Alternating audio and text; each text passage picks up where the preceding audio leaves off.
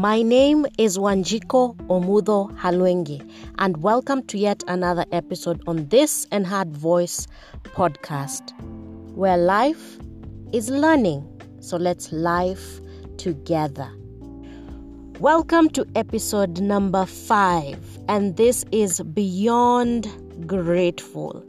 Many times we've heard from people that we need to be grateful, we need to be thankful for what we have, and this can be said to us so many times, and we would be like, Hey, Paul, why is everyone talking about being grateful?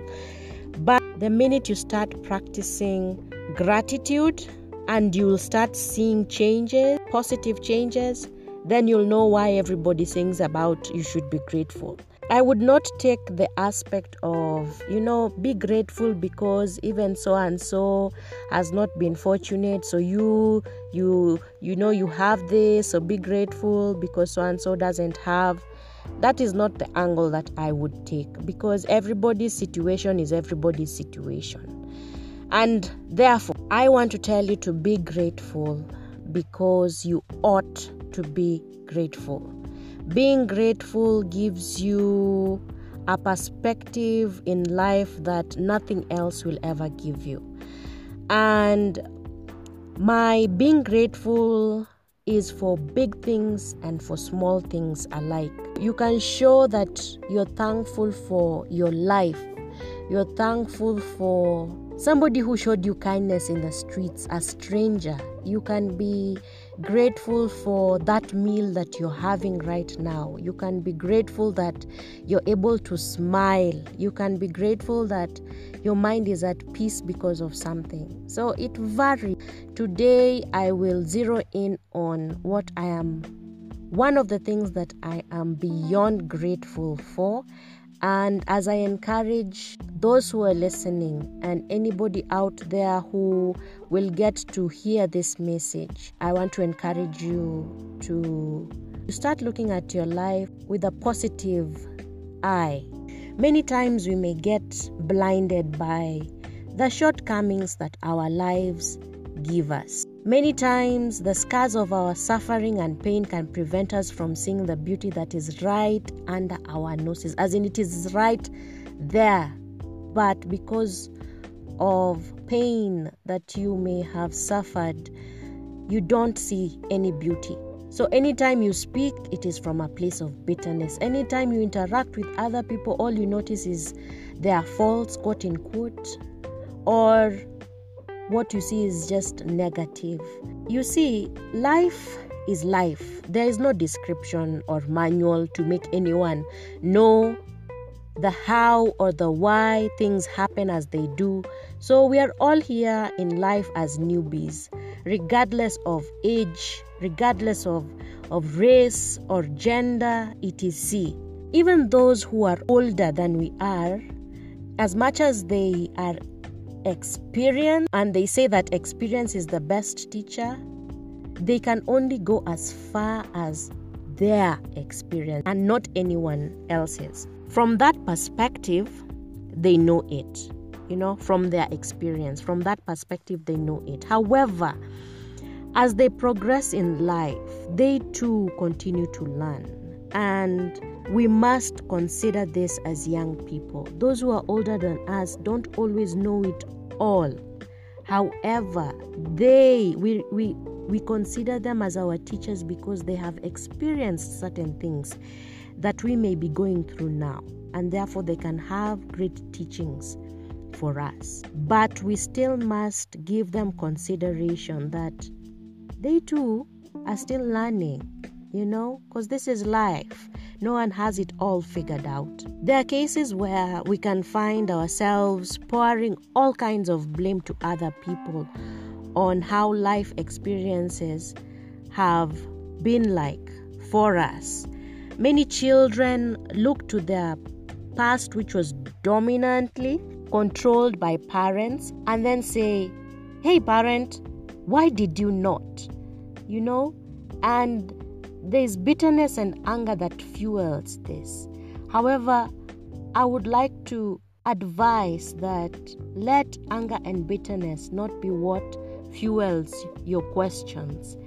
Let um, a need for understanding, a need for wanting to know where they were coming from at a certain time, you know, for you to understand. I don't dispute you asking questions. However, the how, the how you tackle these questions is very important. We would not want to rubbish all the good that the parent did, do we? I don't think so. So, even as you look to enrich and grow yourself as a person, as you look for healing for your past, know that you are not the only human being with feelings in that scenario. Be considerate. So, as you ask, hey, parent, why did you not? Please remember that there are other questions such as, hey, parent, how did you do it? Please, parent, explain it to me. Oh, thank you, parent, for allowing me to. If you take this kind of angle, it means that you can reach a compromise. Okay? We may have pasts that are painful and pasts that have contributed to the scars we have today. So I would like to encourage someone out there on how to make the pain a little less. Gratitude. Gratitude is simply having an attitude of being grateful or being thankful Try to find the silver lining in your situation and shine light to it. Make it known to yourself that you are grateful for the lesson. You are grateful for the for for coming out of a situation alive or even coming out of the situation altogether.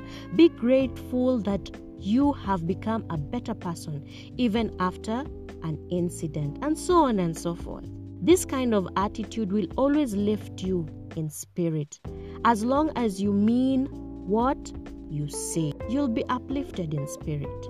An uplifted spirit equals a happy soul, and a happy soul equals positivity and productivity that not only benefits you but everyone around you.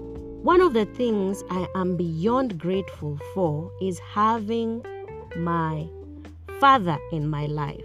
When I say that, you may think that I must have had my father for such a long time. Hmm. well, you see, in our home, my mother was the disciplinarian, and it is disciplinarian with capital D. And I think all the other letters after D is capital too. but I thank her for that. We turned out really good. And my father was my buddy. He would let me play saloon with him even though he had the typical man hair that was very short. He would throw me up in the air and hold me when I came back down, and he was my friend. He was my daddy. You found that between the disciplinarian and my salon playmate, would who would I be more close to? Yeah, you guessed it. Dad.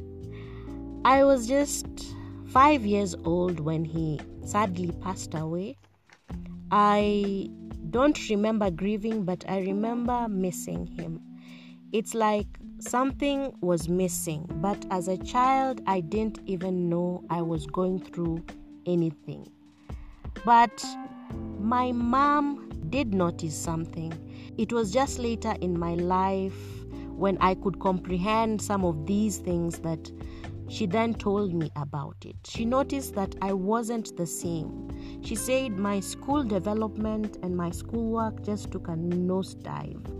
And she didn't know what was really going on at the time. During this difficult time for my family, my mom was also in a very difficult place, having lost her very close and dear father just the previous month and now losing her husband. And in hindsight i would i wouldn't even want to imagine what she was going through and what that was like for her. So here i was 5 years old without my body and he was never coming back. And There was nothing I or anyone else could do about it. My father, of course, related with other people, and they would have their own say on what my father was like, but that is not for me to talk about. What I experienced was my bond with him. He was my go to person when I wanted the nice toy, when I wanted that snack, or when I wanted anything. I remember him being such a giver, a man who was kind. I miss my father even to date. Some days more than others.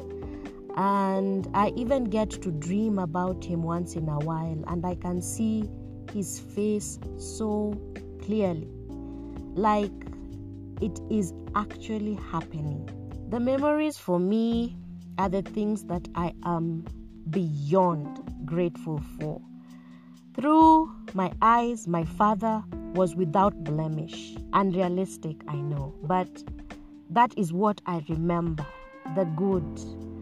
And every time I am considerate or kind, I know I got to see it from my body. Daddy.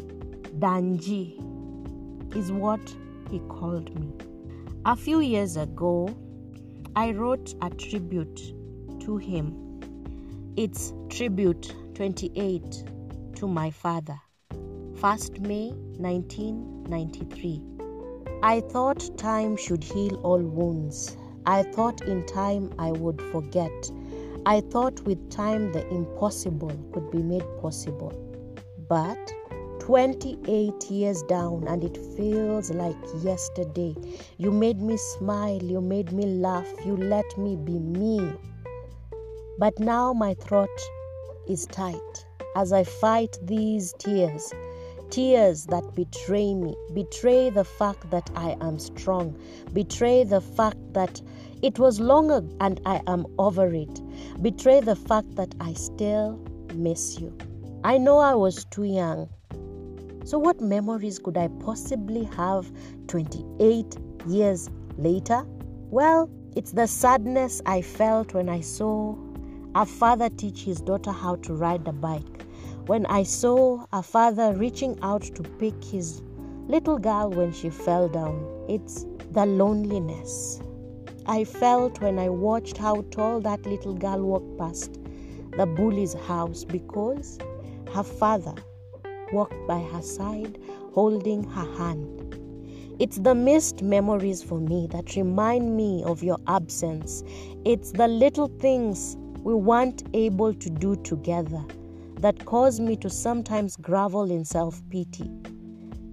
But I still get to have love from the treasure that you left me, Mommy.